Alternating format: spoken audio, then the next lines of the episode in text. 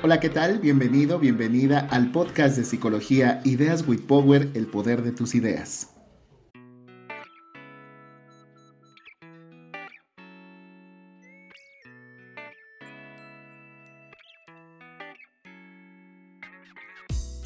¿Qué tal? Bienvenido, bienvenida al podcast de psicología Ideas with Power, el poder de tus ideas. En esta entrega, en este episodio, vamos a hablar sobre de un, de un tema muy importante que a todos los seres humanos alguna ocasión nos ha dejado intranquilos, eh, nos ha dejado con alguna incertidumbre, nos hace estar en una disyuntiva incluso de tomar una decisión. Es una, es una situación en donde a mayor edad pareciera que se va haciendo más complicado esta acción de el perdón. El perdón es un tema que está presente en nuestra vida entre los seres humanos por las características de nuestra interacción somos seres sociales, somos seres que en algún momento compartimos espacio en la familia, muy particularmente en una relación de pareja, de amigos, compañeros de trabajo.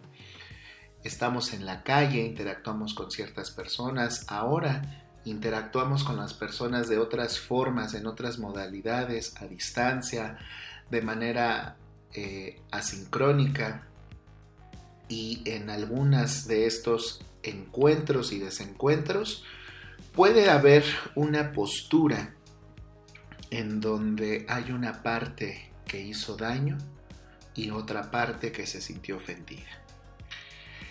Antes de eso me gustaría hablar muy brevemente de todo lo que tiene que ver con la palabra en sí, los orígenes de la palabra. Esta palabra encontré que está conformada de, dos conceptos eh, de, la lengua latina. Hay un prefijo per que significa pasar, cruzar o dejar atrás, pasar por encima de. Y, y del verbo latino donare o donare que significa donación, regalo, obsequio, dar a otro, dar a alguien. Si tratáramos de definir textualmente eh, o, combinar estas dos palabras a nuestro idioma, pudiera ser regalar la oportunidad de dejar algo atrás, regalarnos la posibilidad de pasar por encima de una mala situación. Esto es lo que significa perdonar, pasar encima de, dejar atrás algo. Lo cual, eh, en esencia, pudiéramos decir que entonces el perdón podríamos comentar que es una oportunidad que alguien te da o que tú mismo te das o que dos partes se dan para pasar por encima de un conflicto, dejarlo atrás. Y podríamos hablar de ciertos componentes que debe de tener un perdón. De manera cotidiana, de manera esperada, podríamos decir que el perdón es hacerlo de manera figurativa con el alma desnuda. Desnudar tu alma y hablar sinceramente, francamente. Discúlpame. Con el corazón en la mano también usamos ese tipo de, de palabras. De esta manera, pues sería un componente básico, desnudar el alma, hablarlo de una manera lo más sincera posible y pedirle a otra persona que nos quite la culpa, que nos disculpe o que nos perdone. ¿Qué más podríamos hablar del perdón? Cuando está el perdón involucrado, esa es como una meta, o tal vez un paso, lo pondría mejor como un paso, están relacionadas al menos dos emociones, pueden estar más, pero voy a hablar de dos en específico. Cuando hay la necesidad de que haya un perdón entre dos partes o dos personas, seguramente puede haber tristeza. A lo mejor no le llamas tristeza, pero le podrías llamar decepción. Tuve una expectativa muy alta y no se cumplieron esas cosas y se relaciona con la tristeza, con la decepción, con el yo no me imaginaba eso o imaginaba que tú ibas, mi expectativa era que tú ibas a hacer ciertas cosas o que no ibas a hacer otras. La tristeza es una emoción que está involucrada directamente con el perdón. Otra emoción que está involucrada es la del enojo cuando tenemos una sensación de injusticia. Alguien pasó encima de mí, alguien abusó de mi confianza, alguien hizo o dejó de hacer una acción en específico, con lo cual la, una de las partes se siente sumamente ofendida. ¿Cuál es la emoción? Pues la emoción del enojo, que son emociones básicas, que son emociones que incluso tenemos la capacidad los seres humanos de experimentar todas en un solo día. Podemos estar tristes, podemos estar contentos, podemos estar, eh, eh, bueno, enojados, podemos tener situaciones de disgusto, de asco, podemos tener miedo, que es otra sensación que tenemos, podemos experimentar varias. Lo curioso con el perdón o lo relacionado con el perdón es que hay muchas situaciones de la persona y circunstanciales que pudieran mantener vivo esta incomodidad, pero definitivamente es una decisión de quien se siente ofendido la duración de esta incomodidad. Puede que hice algo de manera directa o tajante, llegué tarde a una cita, lo cual uno siente una injusticia a nuestra persona cuando dejamos de hacer e hicimos acciones para llegar a un punto a la hora acordada. Y cuando vemos la descortesía y el desinterés de la otra persona para llegar tarde como yo lo hice, sentimos que nosotros dimos más de esa acción que la otra persona y nos sentimos enojados y nos podemos sentir tristes y nos sentimos emocionalmente alejados de la otra persona. Quiero poner este ejemplo de manera muy general porque en situaciones específicas, en situaciones específicas no es necesario argumentar, explicar, justificar la razón por la cual se nos acusa de ser ofensores. Y aclaro nuevamente, en algunas ocasiones esto no es necesario argumentar algo, pero el estar cerca de una persona, el llegar tal vez con los brazos abiertos y una cara, lo siento, pudiera ser suficiente. Estamos hablando de cosas muy específicas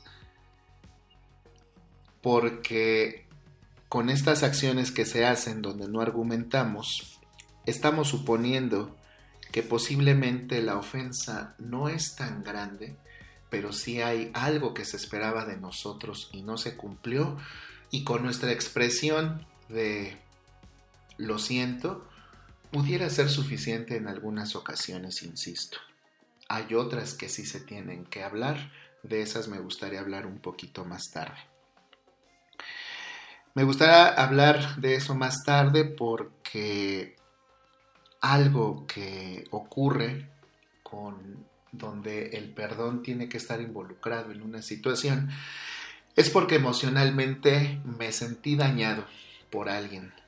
Tendríamos que ser muy específicos, tal vez debería de poner algún ejemplo. Me resisto a hacerlo porque todas las personas que están participando de este podcast han tenido una anécdota, una vivencia, un mal trago en sus vidas, donde está involucrado que uno hizo algo que no debía y que lo cual podemos hacerlo sin intención y que la otra persona sobredimensione esa, eh, ese incumplimiento, pero también podríamos suponer que la otra persona eh, se siente sumamente afectada y aquí tenemos que hablar que las dos partes tienen una necesidad de liberarse emocionalmente de una presión. Hay algo que no está bien. Por eso el pedir perdón puede ser la forma más sensata de liberarse de esa emoción negativa al decir, perdóname, necesito que me perdones, esa situación pudo haber sido con intención, tal vez no fue con intención, lamento que te sientas así. La otra persona, si es empática, te podría decir, me sentí muy mal, pero me gusta que me pidas perdón, porque podemos empezar de nuevo. Ahí no queda este protocolo del perdón, porque si la otra persona cierra diciendo, no lo volveré a hacer, no va a volver a ocurrir, estamos haciendo un convenio emocional para restablecer tal vez la confianza. El amor debería de quedar intacto si es entre dos personas que tienen una relación familiar, amistosa, si es una relación de trabajo, pudiera ser que se mantenga intacto el respeto, que se mantenga intacta estas relaciones laborales, simplemente tú no cumpliste con la parte de tu trabajo, hizo que se atrasara toda la producción, pero espero que lo que tú me dices sea verdad y la otra persona es importante que reitere. No lo voy a volver a hacer, intentaré no hacerlo, no volverá a ocurrir. Aunque sean simples palabras y oraciones muy cortas, estamos hablando de hacer un convenio emocional donde todo lo bueno vamos a dejarlo intacto, pero vamos a dejar que tenga la posibilidad de seguir creciendo. Y este eh, desajuste o desencuentro vamos a dejarlo atrás y vamos a aprender de ello. Esto pudiera ser una óptica como la estoy viendo yo de lo que deberíamos de hacer cuando está involucrado el perdón. Pedir perdón, más allá de las dos partes, el que supuestamente ofende y el ofendido. Cuando digo supuestamente es que muchas veces hacen cosas sin intención, pero se sobreexploran ciertas situaciones y la otra parte dice, fue muy lamentable lo que hicieron conmigo. El problema de la imagen pública, de la imagen al exterior. A ti que me estás escuchando, supongo que estarás de acuerdo conmigo que actualmente en la sociedad es más fácil em, destruir que crear. Es más fácil irse con un rumor y suponer que es cierto y engrandecerlo, magnificarlo, que ser más racional y decir, bueno, ese es un punto de vista, estaría la otra parte y habría otras situaciones y sobre todo habría que ver si esto tiene relación directa conmigo. Se convierte en un problema, el, el problema o el desencuentro entre dos personas pudiera originar un problema de imagen, sobre todo del ofensor.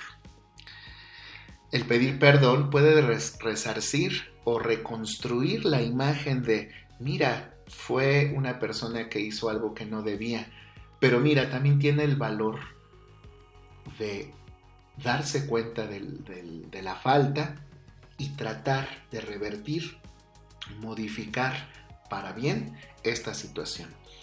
El pedir perdón puede ayudar con este problema de imagen social, pública, laboral, escolar, familiar, eh, y también, lo cual se me hace más importante que es sumamente interesante verlo a nivel comunidad, a nivel social, pero también el pedir perdón es un es, es algo con lo cual se evita un problema de autoimagen, de autoconcepto, de autoconfianza y de valor de sí mismo.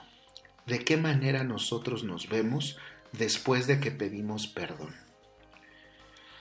Porque yo puedo decir, sí, cometí una falta sobre de algo sobreentendido o no que no debería de hacer. Pero tengo la capacidad de tener una autocrítica, expresar que quiero que me disculpen, quítame la culpa, quítame este peso emocional que tengo y si en el mejor de los casos te dicen no hay problema, no lo vuelvas a hacer, no lo voy a volver a hacer, uno puede quedar ante uno mismo como alguien que es capaz de resolver algo que hizo mal, voluntaria o involuntariamente.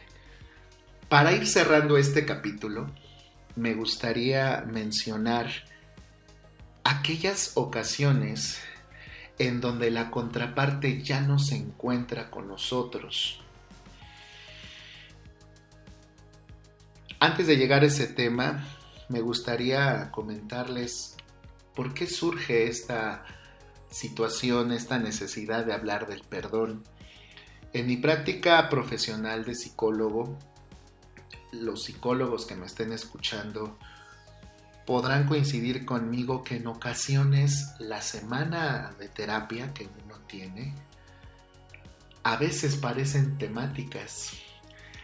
A veces los pacientes traen consigo situaciones tan similares en donde hay duelos no resueltos, hay situaciones que no pueden dejar atrás y habrá otras ocasiones en donde habrá otros temas que predominan en la semana. Quiero emprender y no puedo, quiero eh, cuestiones relacionadas con la crianza de los hijos, con cómo establecer nuevas relaciones en un nuevo centro de trabajo educativo, me mudé de casa, pero definitivamente los casos terapéuticos o psicológicos relacionados con el perdón son unos de los que más llegan a consulta, particularmente conmigo. Y alguna de las situaciones complejas que ven los usuarios es cuando te dicen, yo quiero que me perdone, pero esa persona ya no está en este plano terrenal, ya murió, ya se fue, ya no existe como tal. Hay otras ocasiones en donde te dicen, ya no hay ninguna posibilidad de contactar a la otra parte, ¿cómo le hago para pedirle perdón? Y por supuesto está la otra parte. Hubo alguien que me ofendió, hubo alguien que me lastimó, sabiéndolo o no sabiéndolo pero esa persona ya no está aquí entre nosotros, esa persona ya no hay posibilidad de que yo pueda volver a tener interacción. Incluso hay otras cuestiones más complejas en donde es parte de la familia o es parte de la cotidianidad de esta persona y dice, no hay forma de que lo podamos volver a hablar. ¿Qué ocurre en estos casos? la manera en como yo lo trabajo, hay algunas propuestas terapéuticas muy puntuales en este tipo de casos. Recuerdo todas esas técnicas de la corriente humanista, existencialista, gestáltica, con algunos métodos muy eficaces y eh, uno de los principales que se me vienen al recuerdo es el procedimiento de la silla vacía. Ahí está la silla vacía porque físicamente no hay nadie sentado, pero vamos a depositar en este objeto la simulación de que hay alguien que ya no puede estar con nosotros en este momento. Dile lo que le tenías que decir. Coméntale lo que no pudiste hacer. Hay otras técnicas donde nosotros podemos cerrar ciclos y hacer este protocolo donde el psicólogo de una manera activa participa en esta situación, haciendo hipótesis, confrontando, dando su punto de vista, analizando la situación junto con el usuario, es muy interesante, porque es posible cerrar este ciclo con un excelente acompañamiento psicológico, independientemente del marco teórico en donde se desempeñe la especialista o el especialista en psicología. ¿Qué crees que te diría en este tipo de casos? Y la persona empieza a, procesar esta situación que yo decía eh, del convenio emocional perdóname, ¿qué crees que te diría? Seguiría enojado, seguiría enojada conmigo.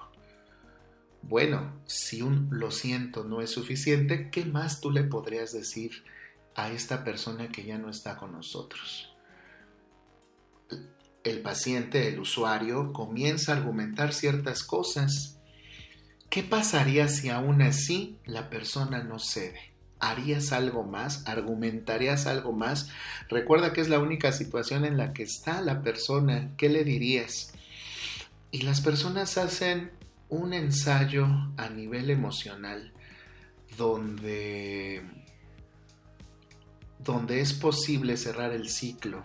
A veces, la mayoría de las ocasiones, con mucho dolor pero un dolor orientado hacia la liberación emocional de eso de lo que yo soy preso, de pensamientos eh, distorsionados porque solamente son unilaterales, no tengo la contraparte. Pero les puedo decir que de manera terapéutica es muy sano, es muy interesante ver cómo las personas o bien pueden pedir perdón o pueden pedir que se le perdone. Eh, y por esta razón, eh, nuestra ciencia psicológica, sobre todo en esta década, en la década actual en la que estamos, de que empezó prácticamente 2021 y terminará en el 2030, ya lo he dicho en, otros, en otras ocasiones, será esta década muy decisiva para todos aquellos relacionados con la salud integral, pero sobre todo la salud emocional, la salud psicológica, la salud espiritual. Ahora sí, ya para terminar, eh, supongo que para ti que me estás escuchando, pudieron haber quedado otro tipo de situaciones relacionadas con el perdón. Este capítulo me gustaría titularlo Introducción al Perdón porque definitivamente yo tomé cuestiones muy esenciales sobre las emociones, un convenio emocional, eh, liberarse emocionalmente, eh, una situación del perdón como una imagen pública. Podríamos ir centrándonos en otros aspectos del perdón donde haya gente que comente que es imposible, imposible perdonar. Con esa consigna llegan a la consulta. No puedo perdonar y necesito que me ayudes. ¿A qué necesitas que te ayude? Pues ¿qué hago si no lo voy a poder hacer? En realidad tal vez la petición es quiero que me ayudes a perdonar, pero me resisto a dar un primer paso. Sin que sepan que realmente ya dieron por lo menos dos pasos. Visualizar que necesitan apoyo y que están dispuestos a recibir cierta, eh, cierto entrenamiento, vamos a llamarle así, para hacer ciertos pasos orientados a una liberación de la emoción negativa. Me gustaría que en los diferentes medios donde se distribuye este podcast de psicología, Ideas with Power, el poder de tus ideas, eh, me hagas tus comentarios de qué supones o qué qué casos, qué anécdotas, qué te ha ayudado a, pedir perdón o a ser perdonado eh, o a perdonar. Me gustaría mucho saber tus opiniones y, qué tipo de continuidad le deberíamos de dar al tema del perdón. ¿Qué otros aspectos relacionados con el perdón te gustaría que aquí se abordara? Espero que este tema eh, haya sido de tu agrado, haya sido de tu interés. De verdad me va a gustar muchísimo conocer tu perspectiva y pues nos estamos escuchando en el siguiente episodio.